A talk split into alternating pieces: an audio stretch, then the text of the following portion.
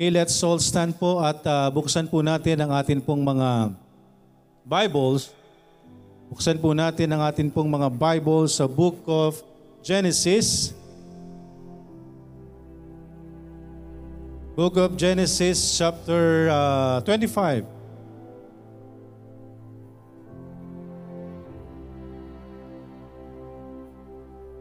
Book of Genesis chapter 25. Basahin lang po natin ang uh, verse 34.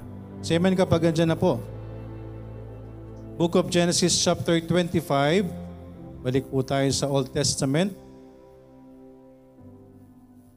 At basahin lang po natin ang isang verse para sa atin pong uh, paninimula. Uh, panimula po natin. Verse 34. Ready? Read. Then Jacob gave Esau bread and pottage of lentils, and he did eat and drink and rose up and went his way. Thus Esau despised his birthright. Ay po'y saglit pong manalangin. Dakilang Diyos na nasa langit, maraming salamat po sa umagang ito. Maraming salamat po sa inyong uh, kabutihan sa bawat buhay po namin, Panginoon. Maraming salamat, dinala niyo po kami ng payapat ligtas sa bahay-sambahan.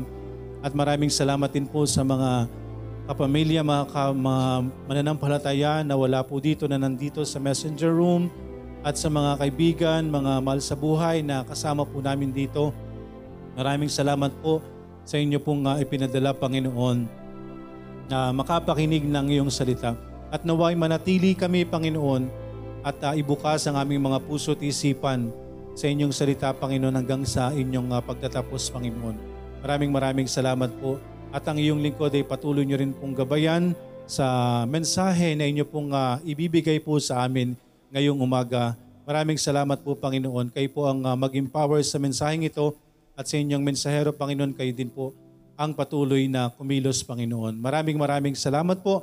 Inihiling namin ang lahat ng ito sa pangalan ni Jesus na aming Panginoon at tagapagligtas. Amen. Tayo po yung makakaupo na pong lahat. Muli, maraming maraming salamat po at uh, purihin po ang Panginoon sa atin pong mga kapwa mananampalataya na sa kasalukuyan ay nandito sa messenger room ay uh, kung mayroon pa ho kayong pagkakataon na makapag-share ng link, pwede pong gawin natin. Kung hindi man po ay uh, hayaan na po natin. Know, I believe na I believe na tayo naman po ay nagbahagi po, no? Kanina. Tama po ba? Okay, so we have uh, 17 po dito sa messenger room, less or minus 1, 2. So 15. Nandito po, ah, kasama po natin sa messenger room, though may mga kapwa mananampalataya tayo dito. Pero muli, magandang umaga po. Sa bawat isa na nandito po, uh, naway uh, manatili lang po no, dito sa messenger room sa pakikinig. At sa bawat isa po, sa bawat uh, nandito sa bahay sambahan, ay eh, ihanda ho natin yung atin pong uh, mga sarili. Amen? Mga sarili ho sa pakikinig po ng uh, salita po ng Panginoon. So sabi po dito sa atin pong uh, binasa, Then Jacob gave, gave Esau bread and pottage of lentils, and he did it, and drink, and rose up, and went his way. Thus Esau despised his birthright. Okay, so ngayong umaga po ay ang atin pong uh, uh, pag-aaralan po mga kaibigan ay yung kahalagahan po. Okay, the importance of our faith. Ano po ba yung kahalagahan po ng atin pong pananampalataya? At sa bahagi pong ito ng salita ng Diyos, galing po ito sa Old Testament. Ito po yung, uh, alam po natin yung, uh, ito po yung panahon kung saan ipinang, uh, ito po yung buhay ni Jacob and Esau alam po natin ang, uh, I believe na sana ay alam po natin ang uh, konteksto po ng uh, atin pong uh, pinag-aaralan. Kung sino po si Jacob, kung sino po si Esau. Amen? Sabi po dito, balikan po natin sa verse 19 para sa magkaroon tayo ng background bawat isa. Mabalikan po natin, muli nating alalahanin. Jacob and Esau, sabi po sa verse 19, And these are the generations of Isaac, Abraham's son. So, Abraham's son, si Isaac. Abraham's son, Abraham begat Isaac. And Isaac was 40 years old when he took Rebekah to wife, the daughter of Bethuel the Syrian of Padan Aram, the sister of the sister to Laban the Syrian. And Isaac entreated the Lord for his wife because she was barren, and the Lord was entreated to, of him, and Rebekah his wife conceived. And the children struggled together within her, and she said, If it be so, why I am why am I thus? And she went to inquire of the Lord. And the Lord said unto her, Two nations, okay, two nations are in thy womb. So andyan po sa sinapupunan po nino, sa sinapupunan ni Rebecca ay kambal. Okay? Two nations are in thy womb, and two manner of people shall be separated from thy bowels, and the one people shall be stronger than the other people, and the elder shall serve the younger. And when her days to be delivered were fulfilled, behold, there were twins in their womb. And the first came out red, all over like a hairy garment, and they called his name Esau. And after that came his brother out, and his hand took hold on Esau's heel. Okay? And his name was called Jacob. And Isaac was three scores, three score years old when she bare them. And the boys grew, and Esau was a cunning hunter and a man of the field, and Jacob was a plain man, dwelling in tents. And Isaac loved Esau because he did eat of his venison, but Rebekah loved Jacob. Okay? So makita ho natin, anak po ni anak po nino si si Jacob and Esau, anak po ni Isaac kay Rebekah. Nakita ho natin na kambal at makita ho natin yung eksena no ng uh, pinapanganak. Unang lumabas po si Esau. Amen? Siya po yung unang lumabas pero hinihila siya ni Jacob. Nakita nyo? In the first came, sa verse 25, and the first came out red all over like a hairy garment. And they called his name Esau. And after that came his brother out. Okay? And his, and his hand took hold on Esau's heel. Baka gusto niyang siya yung mauna na lumabas. Okay? Kaso nauna, naunahan siya ni Esau. Kaya nga po sabi po diyan, sa verse 23, And the Lord said unto her, Two nations are in thy womb, and two manner of people. Kasi going back to verse 22, And the children struggled together within her. Nasa loob pa lang po ng sinapupunan. Tama. Diba? Narinig ko na. Nasa loob pala ng sinapupunan, nag-aaway na. Itong magkapatid. Dahil kambal, sabi ng Panginoon, And then children struggled together within her, and she said, If it be so, why am I thus? And she went to inquire of the Lord. And sabi niya, sabi ng Panginoon, And the Lord said unto her, Two nations are in thy womb. So alam naman po natin, sa panahon po na yon, napaka-importante po ng anak. Amen? Napaka-importante po ng anak because kung tingnan niyo po kung paano sila i-describe ng ating Panginoon. Dalawang bata yung nasa sinapupunan pero ang tawag ng Panginoon, nation. Nakita niyo po? Dahil sa kanila magsisimula ang lahi. Okay, napaka-importante po ng anak noon. Okay? At lalo na ho kung mga lalaki ang anak. Napaka-importante po sa Panginoon. Two manner, sabi dyan, dalawang nations ang nasa iyong sinapupunan. So magiging dalawang lahi ito. At dalawang ugali, two manner of people shall be separated from thy bowels, and the uh, one people shall be stronger, and the other people, and the elder shall serve the younger.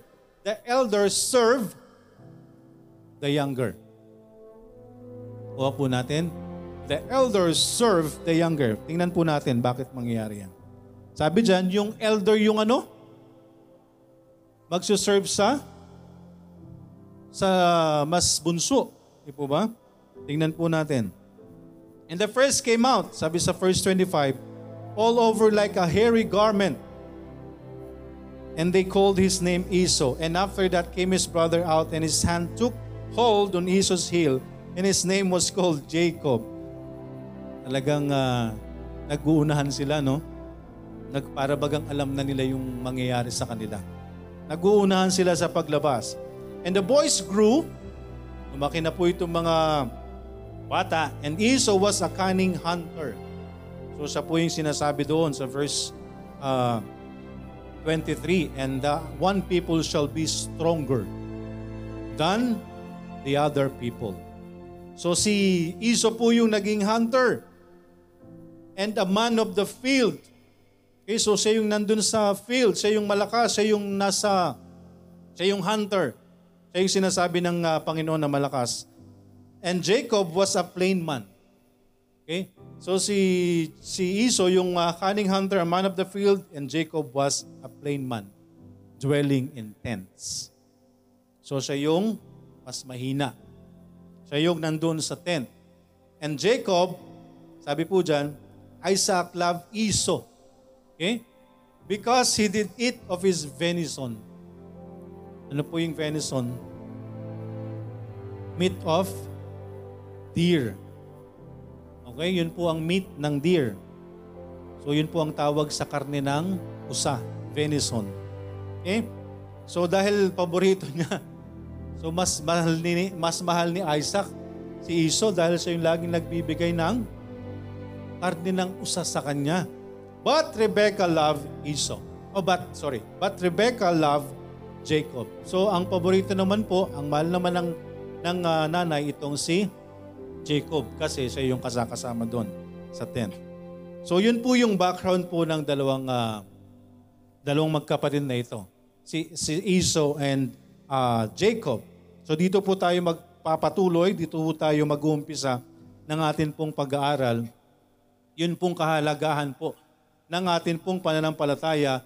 Dito po natin ibabase sa atin pong pag-aaralan. Dito po sa buhay po ni Esau and Jacob, the uh, the, the importance of birthright. The importance of birthright. Okay, ni Iso. So dito po, sabi po dito sa verse 29, And Jacob sought pottage, and Esau come, came from the field, and he was faint. Ibig sabihin po, si Esau ay galing po sa sa farm.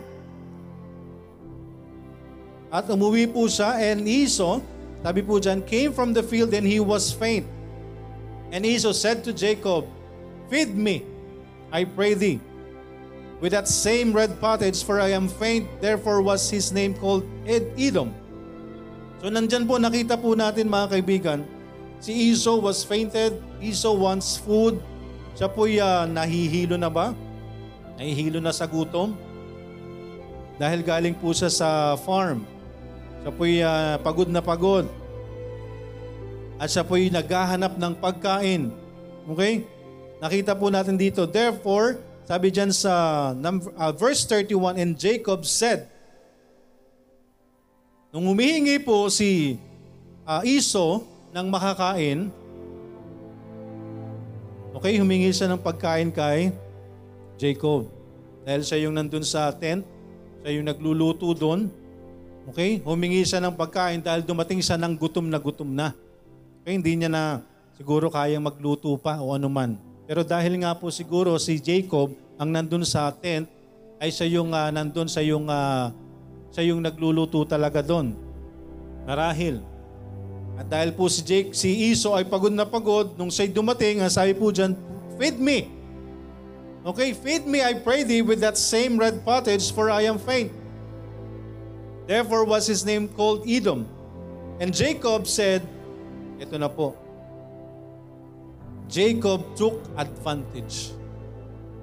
Sa verse 31. Ang sabi po dyan, And Jacob said, Sell me this day thy birthright. Ba? Pambihira, Jacob took advantage. Dahil po dun sa nakita niyang pangangailangan po nino, Pangailangan ni Iso, gutom na gutom lang. Anong hiningi niyang kapalit? Yung kanyang birthright. Di po ba? So talaga pong uh, malinaw na malinaw that Jacob took advantage of Esau's birthright. Di po ba? Because, bakit po? he saw the importance of Esau's birthright. Nakita niya po ang kahalagahan ng pagiging panganay. But then, sabi po sa verse 32, And Esau said, Behold, I am at the point to die, and what profit shall this birthright to do to me? Ay, sige na, mamamatay na ako sa gutom. Ano ba bang ano ano bang kapak, kapakinabangan itong aking uh, pagiging panganay? Bigyan mo ako ng pagkain at ako'y mamamatay na sa gutom. Jacob or Esau gave in. Jacob took advantage. Jacob took advantage of Esau's birthright because nakita niya po yung kahalagahan ng pagiging panganay. And then Esau gave in he neglected the importance of his birthright.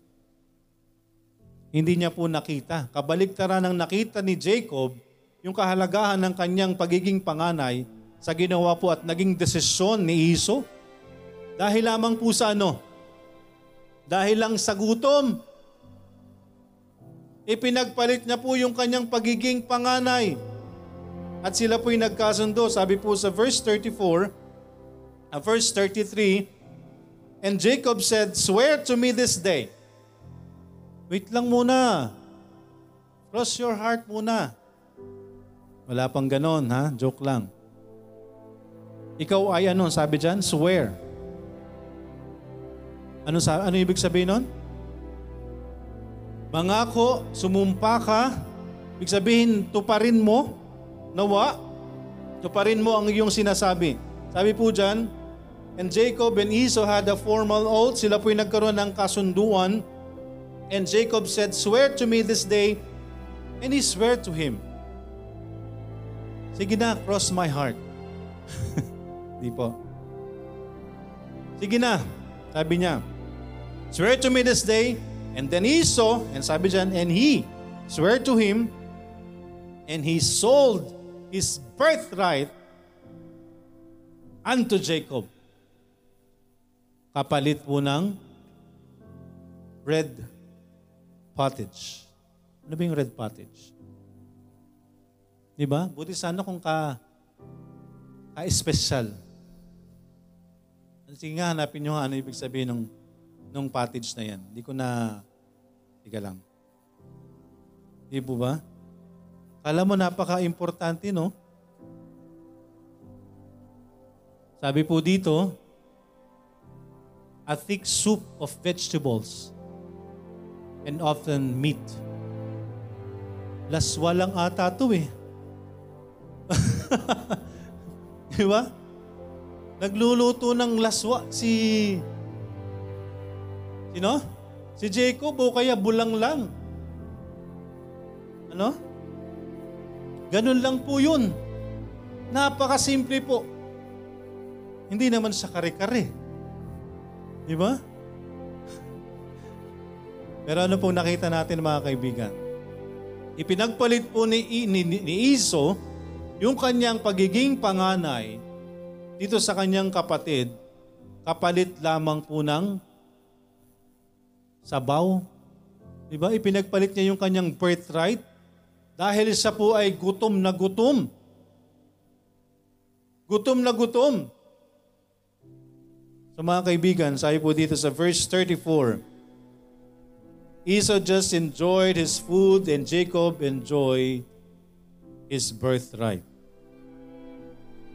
Then Jacob gave Esau bread and pottage of lentils. Ayan. Pottage of lentils.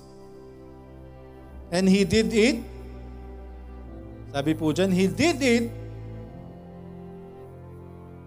Ano yung lentils? Yun. Soup, sabi po dyan, yung pottage soup of vegetables, lentils, yung mga edible legume. So mga buto-buto, mga beans. So yun yung niluluto ni Iso that time. Soup, may mga gulay o kaya may, yun nga, parang bulang lang, no? Munggo, baka munggo o kaya adyos o Kadyos. Diba? Bulang lang lang talaga ito. So patani, mga ganon. Pero dahil po sa gutom po ni, Je- ni, ni Iso, then, Je- then Jacob gave Iso, ah, hindi lang naman pala yung, ah, hindi lang po yun ang ibinigay. Okay, grabe naman. Pottage of flint. Hindi lang yung sabaw na yon. Binigyan din siya ng bread. Oh, fair naman. Di ba? Para kapalit ng kanyang pagiging panganay. Okay? Esau, uh, then Jacob gave Esau bread and pottage of lentils, and he did eat and drink. Binigyan din ng inumin. And rose up and went his way. Wala na. Pagkakain niya po, okay, kumain siya ng tinapay, kumain siya ng sabaw. May mga, anumang sahog po niyang sabaw na yan, mga buto-buto. He drink, he eat and drink, and then rose up and went away. Wala, basta lang siya kumain. Na, na, na, na, na palitan yung kanyang pagkagutom. Okay na sa kanya. Thus Esau despised his birthright. Ano po yung despised mga kaibigan? Ibig sabihin po ng despised, kanya pong hinamak. Hindi binigyang halaga.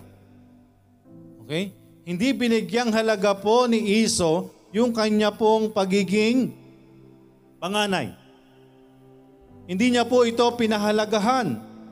Iso being totally concerned with his temporary, temporary and material needs. Mas nakita po ni Iso mga kaibigan, yung kanya pong pangangailangan, yung temporal niyang pangangailangan, yung kanya pong uh, pagka-ugutom, yun, yun po yung kanyang mas pinahalagahan at hinamak niya po, hindi niya pinahalagahan yung kanyang birthright o yung kanyang pagiging, ma, pagiging panganay. Okay mga kaibigan, tingnan po natin ang tatlong bagay po sa umagang ito. The, ano pong sabi natin dyan? The importance of Jesus' birthright. So ngayong umaga po mga kaibigan, ano po ang uh, nangyari po dito? Kay Iso po sa kanyang ginawa, ano po yung kanyang uh, hinamak? Ano po yung tinanggalan niya ng, uh, ka, ng kahalagahan? Esau despised his rights. Yung kanya pong, uh, yung kanya pong, uh, anong tawag doon sa rights? Yung kanyang karapatan. Hindi niya po pinahalagahan yung kanyang karapatan, his rights. Again, tatlong bagay lang po ito. He despises number one rights, being the firstborn. Napaka-importante po nun mga kaibigan sa panahong yon. At kahit po dito sa atin, sa panahon natin ngayon, di po ba? Yung kahalagahan po ng pagiging panganay ay binibigyang halaga pa rin po sa panahon po natin ngayon. Lalo na po dun sa kanila pong kaugalian lalo na po dun sa kanilang lugar, kung paano po pinapahalagahan ng pagiging panganay, lalo na ikay lalaki. Esau despises rights, being the firstborn. Number two, his responsibilities. Mga kaibigan, being the firstborn, you have these responsibilities. At sa panahon niya po mga kaibigan, he being the firstborn, Esau is the heir to the blessing of the Abrahamic covenant. Siya dapat po yung tagapagmana ng Abrahamic covenant. From Abraham, Isaac, kaya ano pong, ano pong uh, lagi nating binabanggit ngayon? Abraham, Isaac, Jacob. Dapat Esau yun. Amen? Pero dahil hinamak niya po yung kanyang pagiging panganay, dahil sa nakita niya lang po yung kanyang temporal needs, yung kanyang gutom lang po yung kanyang pinahalagahan, hinamak niya po yung kanyang pagiging panganay, yung kanyang rights, being the firstborn, number two, his responsibilities, being the heir of the Abrahamic covenant. Pangatlo po mga kaibigan, yung kanya pong uh, reputations, honors. Esau was unaware of things. Hindi po niya na, nakita yung kahalagahan Hindi niya po nakita yung kahalagahan dun sa mga bagay na akala niya hindi importante pero sacred sa harapan ng Diyos. Nakita po natin kung ano po yung kanyang hinamak dahil lamang po sa kanyang mga temporal na pangangailangan. Dahil lamang sa kanyang gutom. Ipinagpalit niya po sa isang uh, sa isang uh, bandehado ng uh, soup na kung ano man yung soup na yan, hindi naman ganun kaimportante sa isang uh, sabihin natin na tinapay, sa inumin dahil sa kanyang gutom, mga kaibigan, Aiso, mas pinahalagahan niya po yung kanyang temporary and material needs. Nawala po, hindi niya pinahalagahan yung kanyang, ang tatlong bagay po na ito. Yung kanyang karapatan, his rights, his responsibilities, and reputations. His rights being the firstborn, and his responsibilities as heir to the blessings of Abrahamic covenant. At yung pangatlo po mga kaibigan, hindi po niya nakita yung kanyang reputasyon, hindi po niya alam na siya po ay may mas mahalagang bagay na pinangahawakan. Akala niya na pa, sabi niya po, di po ba, tingnan niya po sa verse 32, And Jesus said, Behold, I am at the point to die. And what profit shall this birthright to me? This birthright do to me. Hindi niya po nakita yung kahalagahan po nito. Akala niya wala lang sa, sa kanya. Akala niya wala lang yung kanyang pagiging panganay. Hindi niya po nakita na yung mga bagay na akala natin na hindi importante ay sacred po at napaka-importante sa harapan ng Diyos. Hindi niya po nakita ang mga bagay na ito mga kaibigan. Ngayong umaga po, para sa atin pong mga anak ng Diyos, para sa atin po bilang Kristiyano, ano po yung kahalagahan po ng atin pong pagiging kristyano? Ano po yung kahalagahan po ng atin pong pananampalataya? Sa tatlong bagay po na ito na nakita po natin kay Iso, kung ano po yung kanyang binawalang bahala, Iso despised his rights, responsibilities, and reputations. Mga kaibigan, we as Christians, tayo po bilang mga Kristiyano, tayo po bilang may pananampalataya, naway malaman po natin what is the importance of our faith. What is the importance of, uh, of Christianity? Tayo po ba ay nakikita po natin yung kahalagahan po nito? O okay na po sa atin po sa buhay po natin right now? Na nandito po tayo, nag-church po tayo, sabihin natin nagsisimba po tayo, nakaka-attend po tayo ng gawain ng Panginoon. Is that so? Yun na lang po ba? yung nakikita po natin na importance ng atin pong pagiging kristyano o yung kahalagahan po, importance of our faith. Yung tatlong bagay po na ito na nakita po natin mga kaibigan, unang-una, i-apply po natin sa pagiging kristyano po natin, sa, pag, sa, sa pananampalataya po natin. Kung nakita po natin yung kahalagahan po, the importance of Jesus' birthright, nawa ngayong umaga, makita po natin the importance of our faith. The importance of Christianity. Yung kahalagahan po ng buhay po natin,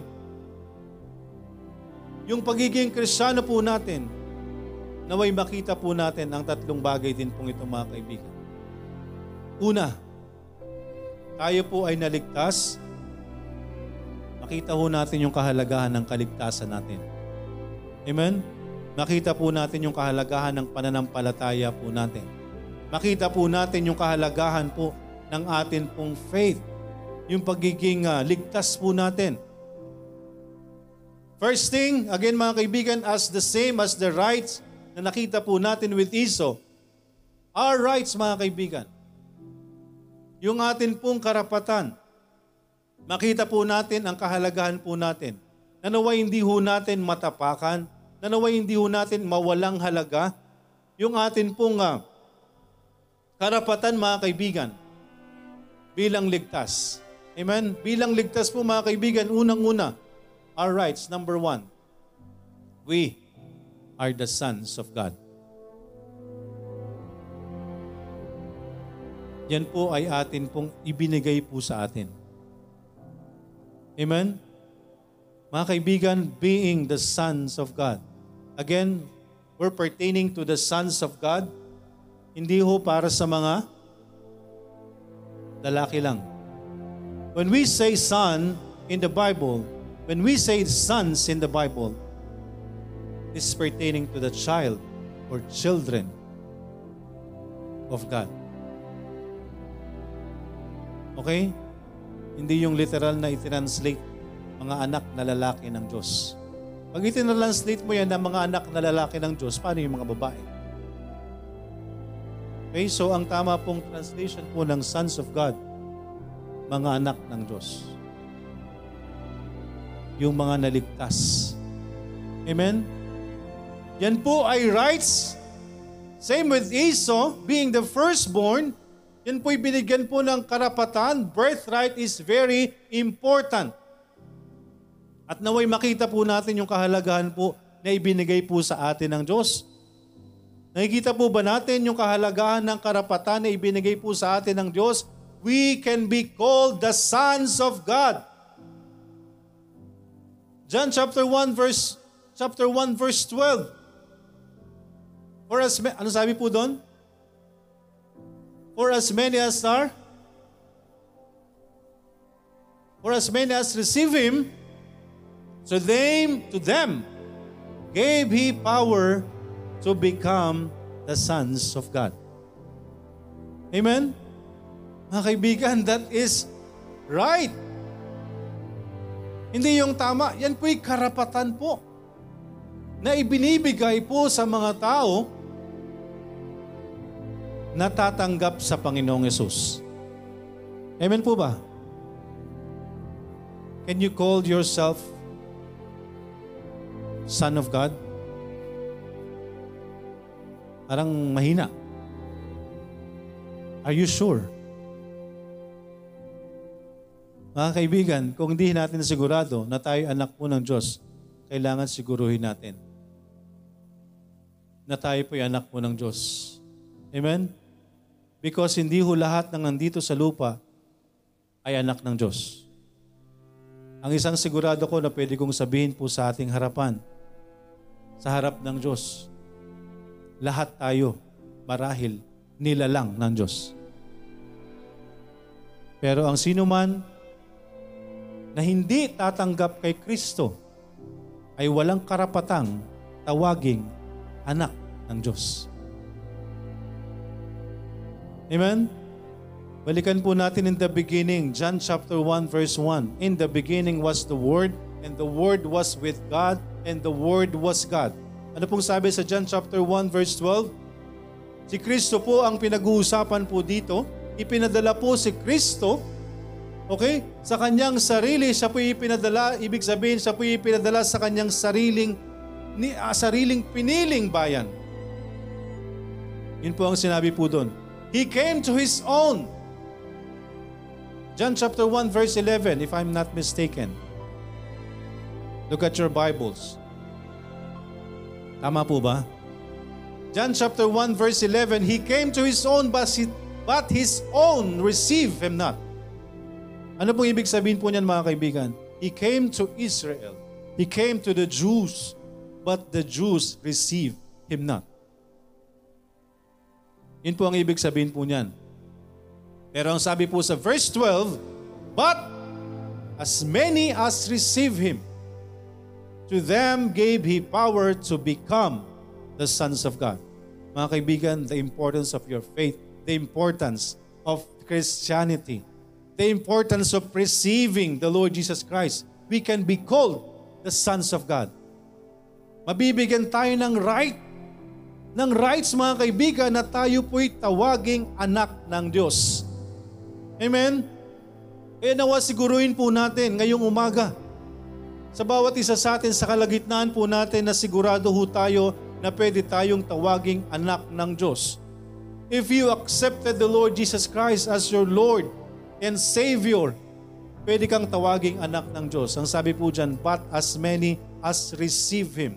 John chapter 1 verse 12 but as many as receive Him, to them gave He power to become the sons of God, even to them that believe on His name.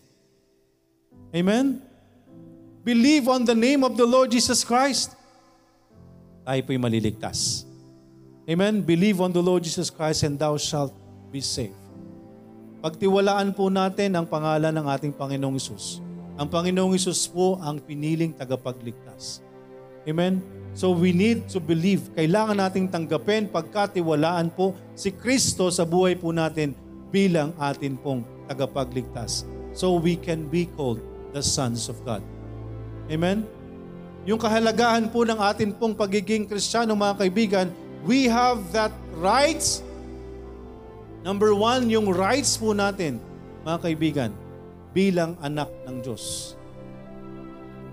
Nawa po, hindi ho natin nakakalimutan po ang bagay na yan. Amen po ba? Nawa ho, hindi ho natin nadidespise ang bagay po na yan. Sa buhay po natin, dito sa mundo, kagaya po ng nangyari po kay Iso, mga kaibigan. Marami po sa atin, at nakakalungkot po na, na tayo pong mga Kristiyano mismo, nakakalimutan natin ang bagay na ito. Nakakalimutan natin yung karapatan po natin, yung rights na ibinigay po sa atin ng Diyos. Nakakalimutan ho natin dahil lamang po dito sa mga bagay, sa temporal things, sa mga bagay na kailangan po natin sa mundong ito. Kagaya po ng napagdaanan po ni Iso mga kaibigan, kapag kumalam na po yung sikmura po natin, kapag nagkulang na po tayo sa buhay po natin, kapag nagkaroon na po tayo ng anuman pong mga karamdaman, nagkaroon na po tayo ng mga problema, lahat po ng bagay na yan ay temporal. Pero nakakalimutan ho natin ang ating karapatan bilang anak ng Diyos. Nakakalimutan ho natin na tayo po'y anak ng Diyos Nakakalimutan ho natin na tayo binigyan na po ng karapatan na tawaging anak ng Diyos. So kung tayo po'y anak ng Diyos, ano po yung kinatatakot po natin? Ano po yung ikinatatakot natin na magkukulang po tayo? Palagay ho natin hahayaan tayo ng Diyos? Hindi tayo bibigyan ng Diyos sa ating mga pangangailangan? After na ginawa sa atin ng Panginoon, binigyan tayo ng karapatan ng Diyos na tayo tawagin niyang kanyang anak sa pamamagitan ng kanyang bugtong na anak na si Yeso Kristo. Yung atin pong pagtanggap, pananampalataya natin sa Kanya, tayo tinawag na anak ng Diyos. Pero dahil po sa mga pangyayari sa mundong ito, mga kaibigan, temporary and material needs, nakalimutan po natin yung atin pong pagiging anak ng Diyos. Marami po at madalas sa atin pong mga Kristiyano, tayo po yung nawawalan, nakakalimutan po natin. Yung atin pong karapatan, nakalimutan natin na tayo binigyan ay tinawag na anak ng Diyos. Pero kadalasan po, sa mga bagay sa mundong ito, dun sa mga temporary needs po natin, doon ho tayo bumabagsak. Amen po ba? Doon ho tayo madalas na bumabagsak. Nakakalimutan po natin na anak tayo ng Diyos. Nawa po hindi natin hindi tayo mapatulad kay Iso na kanyang hinamak, na kanyang uh, hindi binigyan ng halaga yung kanyang pagiging panganay. Kapalit lamang ay ang kanyang pangangailangan. Dahil lang sa kanyang gutom, ipinagpalit niya yung napaka-importanteng bagay. At naway hindi natin ginagawa o hindi natin nararanasan na tayo po bilang mga anak ng Diyos. Tayo po'y anak ng Diyos pero nakakalimutan po natin na tayo po'y anak ng Diyos. Nakakalimutan po natin na tayo po ay tinawag na anak ng Diyos. Nung tayo po'y naligtas, tayo po'y anak na ho ng Panginoon. At kung tayo po'y anak ng Diyos, hindi po tayo pababayaan ng Panginoon. Amen? Mga kaibigan, nawa po yung atin pong mga pangailangan patuloy po nating ipanalangin sa Diyos nawa yung atin pong mga temporal needs, earthly na mga bagay, nawa yan po ibinibigay natin sa Panginoon. Nawa hindi natin ipinagpapalit yung atin pong pagiging anak ng Diyos sa mga bagay dito sa lupa. Amen po ba? Mga nawa hindi ho natin ipinagpapalit yung pagiging anak po natin ng Diyos para lang po makuha natin ang bagay na ito. Para lang po makapasok po tayo dito. Para magawa po natin ang bagay po na ito mga kaibigan. Mahirap po nating aminin sa ating mga sarili na madalas nawawalang halaga po yung pagiging anak natin ng Diyos. Hindi ho natin namamalayan na iniitsupwera na ho natin na tayo'y anak ng Diyos. Dahil sa mga bagay dito sa lupa. Dito ho madalas bumabagsak po ang mga Kristiyano, mga kaibigan. Sa bagay pong ito, mga kaibigan, sa unang, sa yung um, sa unang tao pa lang, di po ba? Bumagsak na po ang tao. Dahil po sa ano? Sa pita ng laman. Sa pangangailangan. Amen?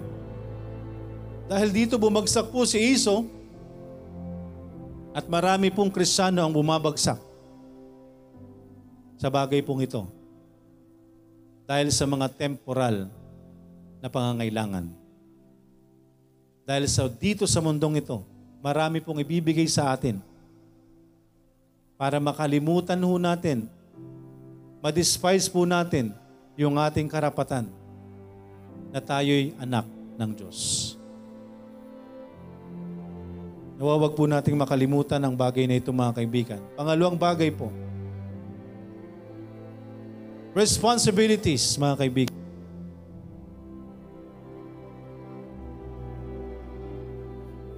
Tayo po bilang anak ng Diyos mga kaibigan, hindi ho tayo tinawag na anak ng Diyos para ganun lang. Hindi ho tayo tinawag na anak ng Diyos para hintayin na lang po natin yung kamatayan ho natin. Tayo po ay merong responsibility. Amen? Nawa hindi ho natin nakakalimutan yung atin pong obligasyon, yung ating responsibilities as the sons of God.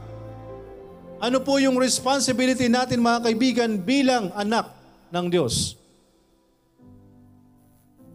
Ano po yung unang-unang responsibility natin bilang anak ng Diyos? Hindi ho tayo naligtas para hintayin lang po yung atin pong kamatayan. Hindi ho tayo iniligtas ng Diyos, hindi tayo binigyan ng karapatan, ng rights na tayo tawaging anak ng Diyos para hintayin na lang po natin yung atin pong kamatayan.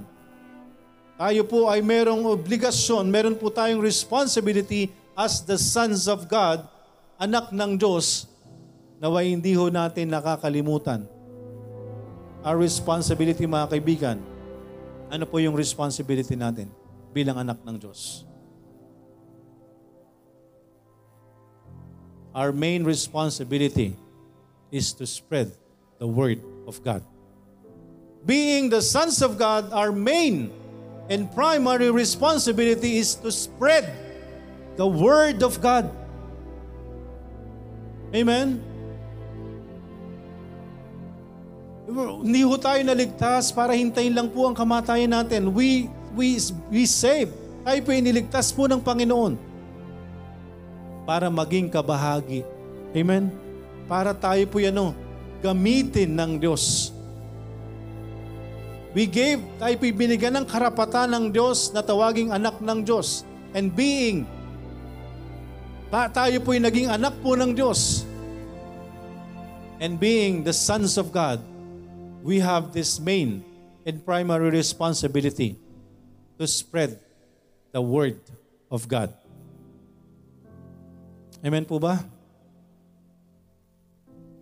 Ngayon, ngayong umaga, tinatawag natin ang ating sarili bilang anak ng Diyos.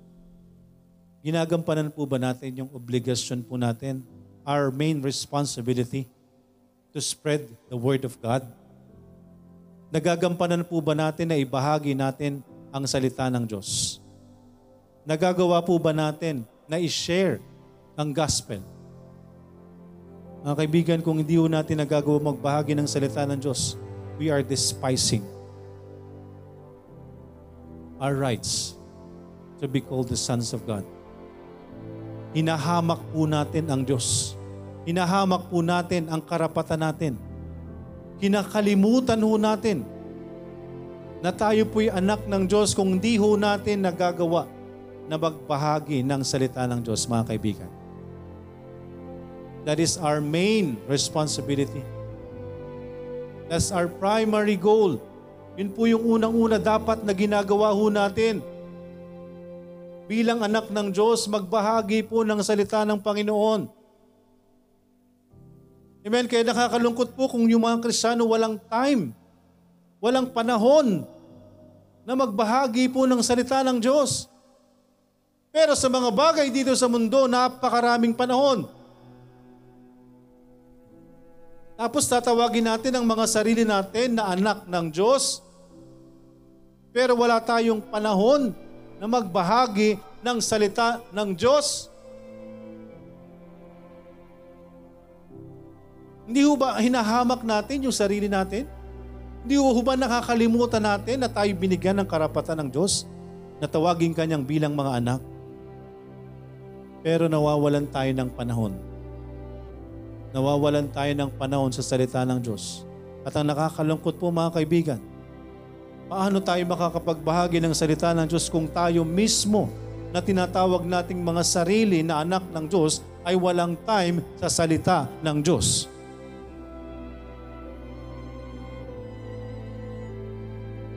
Nakalimutan ho natin. Tinatawag po natin yung sarili natin na anak ng Diyos, pero wala po tayong time sa salita ng Diyos. Tinatawag natin yung sarili ho natin na ligtas, bilang anak ng Diyos, may karapatan tayong tawaging anak ng Diyos, pero wala tayong panahon na magbahagi ng salita ng Diyos. Mas marami tayong panahon sa mga temporal things of this world. Mas marami tayong panahon sa mga bagay na makamundo kesa sa mga bagay na makadiyos. No, mga kaibigan, kung nagbibigay tayo ng dedication, nagbibigay tayo ng, ng uh, panahon, sobra-sobrang panahon sa mga sarili natin, sa pansariling kagustuhan natin, sa pamilya natin, sa pag-aaral natin, sa trabaho natin. Kumusta po yung buhay kristyano natin? Kumusta ho ang salita ng Diyos sa atin? Kumusta po yung pagiging anak ng Diyos natin? Baka kagaya na po tayo ni Iso. Hindi natin namamalayan, we are despising our rights. We are despising our responsibility. Nakita po natin, Baka hindi ho natin namamalayan mga kaibigan. Binabaliwala na po natin ang pagiging anak natin ng Diyos. Binabaliwala na po natin ang responsibilidad natin bilang anak ng Diyos. Kung mas mahalaga sa atin ang mga bagay sa mundong ito, mga kaibigan, nakita ho natin, maliwanag na maliwanag po sa nangyari kay Iso and Jacob na hindi ho nakita ni Iso yung mga bagay. Akala niya wala lang. Akala niya wala lang. Pero hindi niya nakita na yung mga bagay na akala natin wala lang, yun yung sacred sa harapan ng Diyos. Mga kaibigan, hindi ho kung anong magagawa natin sa mundong ito. Hindi ho kung anong matatapos natin sa mundong ito. Hindi ho kung anong maa-attain natin sa mundong ito. Hindi ho kung anong magiging buhay natin sa mundong ito. What matters mga kaibigan is kung ano ang ginagawa natin sa harapan ng Diyos. Kung ano po yung ginagawa natin sa harapan niya, hindi kung anong ginagawa natin sa harapan ng mga tao. Hindi kung anong ginagawa natin sa mundong ito. Kung hindi kung anong kaya natin gawin sa harapan ng Diyos. Pahalagahan po natin yung pagiging anak natin ng Diyos. Gawin ho natin yung responsibilidad natin bilang anak ng Diyos.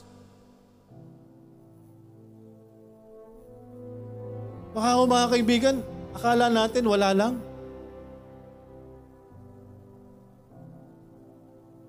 Kaya mga kaibigan, as I've mentioned no, kung tayo ho ay dinadala ho ng anumang bagay sa mundong ito, dinadala ho tayo palayo ng mga bagay sa mundong ito mga kaibigan, hindi ho kalooban ng Diyos yan. Sasabihin ko na po sa inyo, kung dinadala ka ng pag-aaral mo, dinadala ka ng trabaho mo, dinadala ka ng pamilya mo, dinadala ko ng kung, kung ano sa bagay sa mundong ito, palayo sa Diyos. Hindi nagugustuhan ng Diyos yan. Baka ng, ng sarili mo lang. Baka ng pamilya mo lang. O baka ng sino mang nakapaligid lang sa'yo. Sila lang yung napiplease mo. Na-please mo ba ang Diyos? Na-please ba natin ang Diyos sa mga ginagawa natin? O mas madalas, we are despising yung pagiging anak natin ng Diyos at yung responsibilidad natin bilang anak ng Diyos. Baka kagaya na tayo ni Iso. Ang bilis nating ipagpalit yung karapatan natin at yung responsibilidad natin bilang anak ng Diyos. Mga kaibigan, Maliwanag po na sinasabi po ng salita ng Diyos.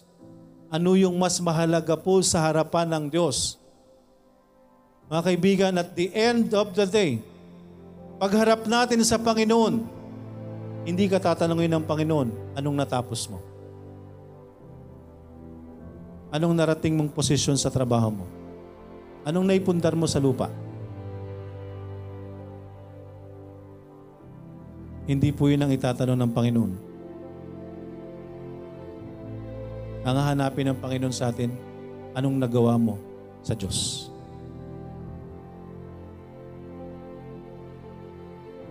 Maririnig kaya natin mga kaibigan sa harapan ng Panginoon, Well done, thou good and faithful servant.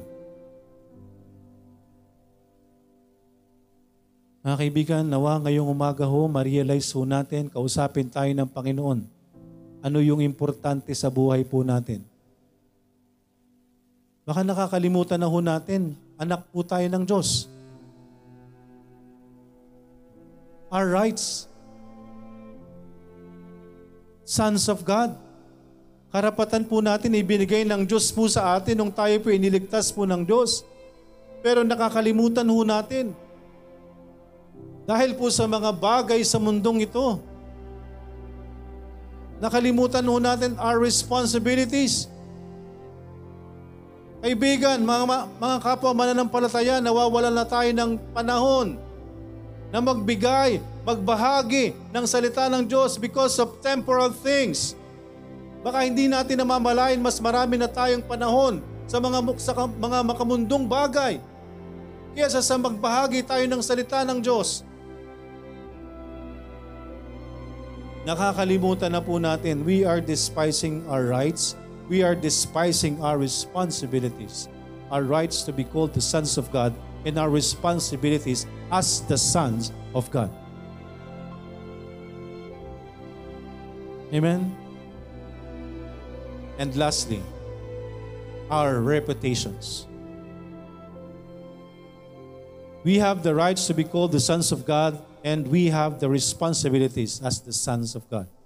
Also, we have the reputations as the sons of God. Ano yung reputasyon natin bilang anak ng Diyos?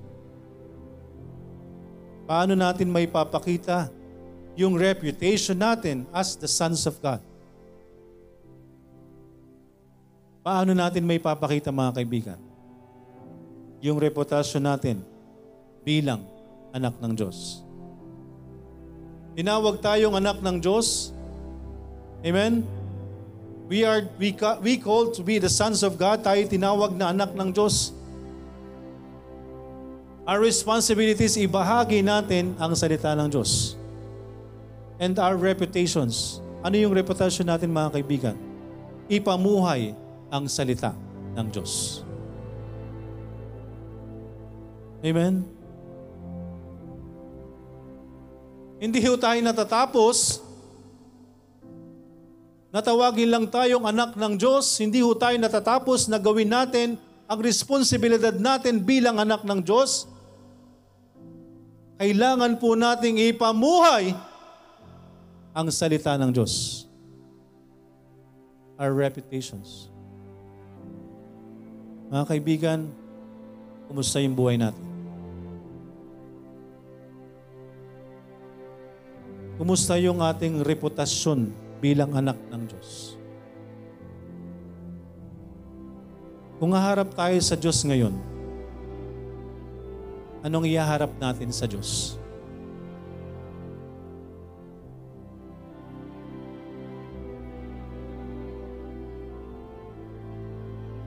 Anong reputasyon ng ihaharap natin sa Panginoon? Mga kaibigan, magharap natin sa Diyos. As I've mentioned ho, hindi tatanong ng Diyos kung anong nagawa natin sa mundong ito. Amen? Ang ihaharap natin sa Panginoon, paano mo ipinamuhay ang Diyos sa iyong buhay. Hindi kung anong ginagawa natin para sa kung sino man o kung ano man, kung hindi yung ginagawa natin sa harapan ng Diyos at paano natin ipinamumuhay ang salita ng Diyos. Mga kaibigan, ipinamumuhay po ba natin yung salita ng Diyos na nat- natututunan po natin? Ginagawa po ba natin? Ina-apply po ba natin sa buhay po natin? Yung mga natututunan po natin?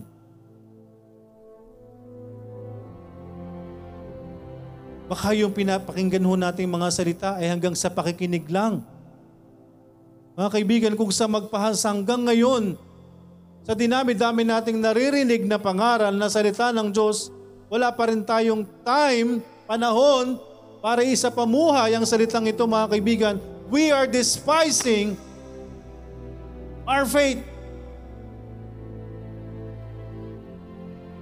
Hindi ho natin binibigyan ng importansya ang ating pananampalataya.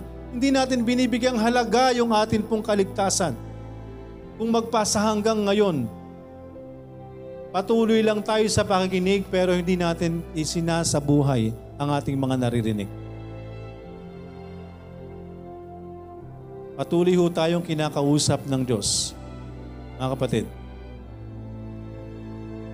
naririnig niyo po ba ang salita ng Diyos?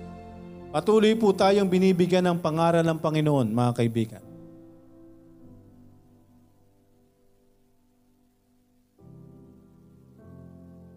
Huwag na ho nating hintayin na ang Panginoong, Panginoong Diyos mismo. Huwag nating hintayin na ang Diyos mismo ang kumilos sa buhay natin. Hanggang sa may nakikinig pa kayong pangaral. Hanggang sa may ginagamit pa ang Diyos. Huwag niyong hintayin na mismo ang, ang lingkod ng Diyos ay ibigay kayo sa Panginoon. Lord, bahala ka na po dito. Bahala ka na po sa kanila. Hindi ko na po alam ang gagawin ko sa kanila. Huwag nating hintayin na dumating ang panahon na ang Diyos mismo ang kumilos sa buhay natin. Huwag nating hintayin na ang Diyos pa mismo ang magpaunawa sa atin ang mga nangyayari sa atin. Ang Panginoon mismo ang gumawa sa atin para ma-realize natin kung ano yung mga ginagawa natin sa harapan ng Diyos. Amen po ba? Nawa ho, hindi ho natin, hindi tayo mapatulad.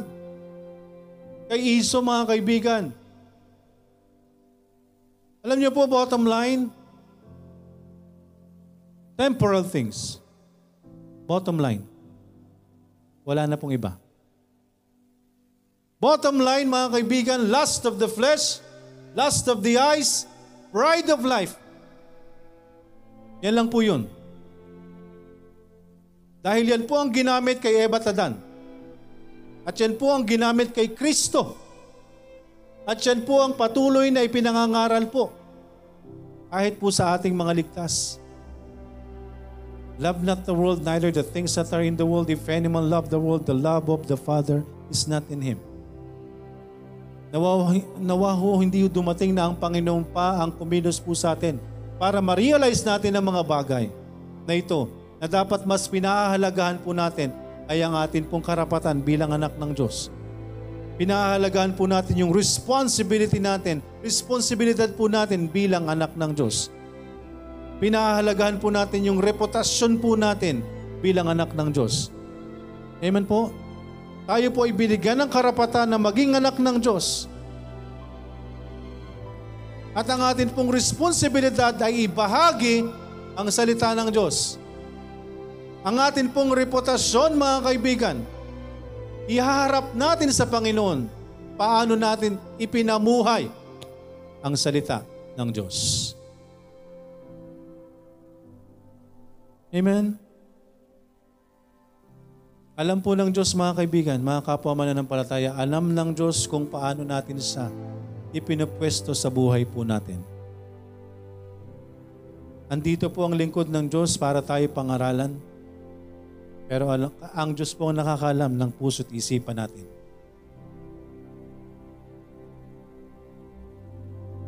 Alam po ng Panginoon kung anong estado natin. Alam po ng Panginoon kung pinapahalagahan po natin yung pagiging anak natin ng Diyos. Alam din ng Panginoon kung ginagawa po natin yung responsibilidad natin bilang anak ng Diyos. At alam din po ng Panginoon kung ipinamumuhay natin ang pagiging anak natin ng Diyos. Amen?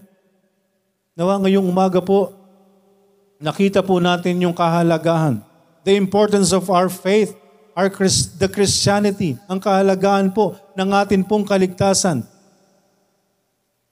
Nawi, huwag po tayong dumating sa punto na mabaliwala lahat ang mga ito. Mabaliwala yung ating pagiging anak ng Diyos. Balawalay natin yung responsibilidad natin bilang anak ng Diyos baliwalay natin yung reputasyon natin bilang anak ng Diyos. Amen? Purihin po ang Panginoon. Patuloy ho tayong kinakausap ng Panginoon. Patuloy ho tayong binibigyan ng aral ng Panginoon. Patuloy tayong binibigyan ng babala ng Diyos. Huwag nating hintayin na ang Diyos mismo ang kumilos sa buhay natin bago natin ma-realize ang mga bagay na ito. Amen po? Purihin po ang Panginoon, purihin ang kanyang salita. Tayo po'y saglit na manalangin. Dakilang Diyos na nasa langit, maraming salamat po sa umagang ito. Maraming salamat sa inyong salita. Kayo po ang kumilos sa inyong mga anak. Panginoon. Sa bawat isa sa atin, alam natin kung ano ang ating kalagayan sa harapan ng Diyos. Kung tayo'y anak ng Diyos, Naway gawin natin kung anong dapat nating gawin. At ipamuhay natin ang dapat nating ipamuhay. At kung wala pa tayong kasiguruhan ng relasyon sa Panginoon, wala tayong gagawin kundi lumapit sa Panginoon. Tanggapin na tayo'y makasalanan. Magkaroon tayo ng tamang pagsisisi. Ipaayos natin sa Diyos ang ating sarili magkaroon tayo ng plano na makipag-ayos sa Panginoon. Manampalataya tayo kay Kristo bilang ating tagapagligtas.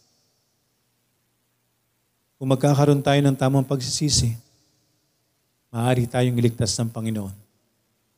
At kung totoong niligtas tayo ng Panginoon, magkakaroon ng pagbabago sa buhay natin. Panginoon, maraming maraming salamat po sa inyong salita. Maraming salamat po sa inyong patuloy na paalala. Panginoon, nawa ang inyong mga anak ay magkaroon ng tamang tugon sa hamon ng iyong salita.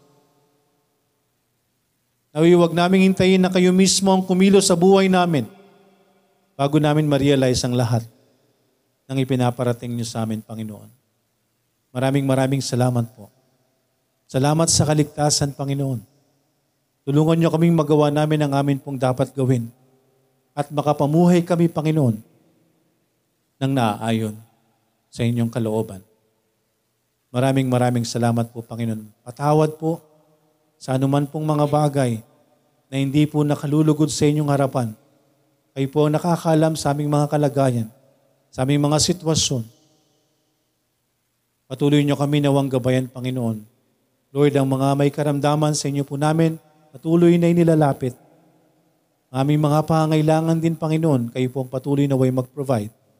At higit sa lahat, Panginoon, sa bawat mga mahal namin sa buhay, wala pang kasiguruhan ng kaligtasan, Panginoon, ilalapit po namin sa inyo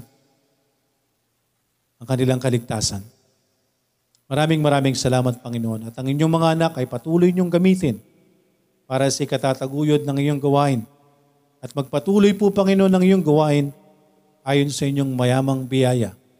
Sa amin pong gawain dito at sa mga online po, Panginoon, na gawain ay po, Panginoon, ng patuloy na kumilos. Kayo po mag-sustain, Panginoon. Maraming maraming salamat, Panginoon. Pinupuri ka po namin at pinapasalamatan. Inihiling po namin ang lahat ng ito sa pangalan ni Jesus na aming Panginoon at tagapagligtas. Amen.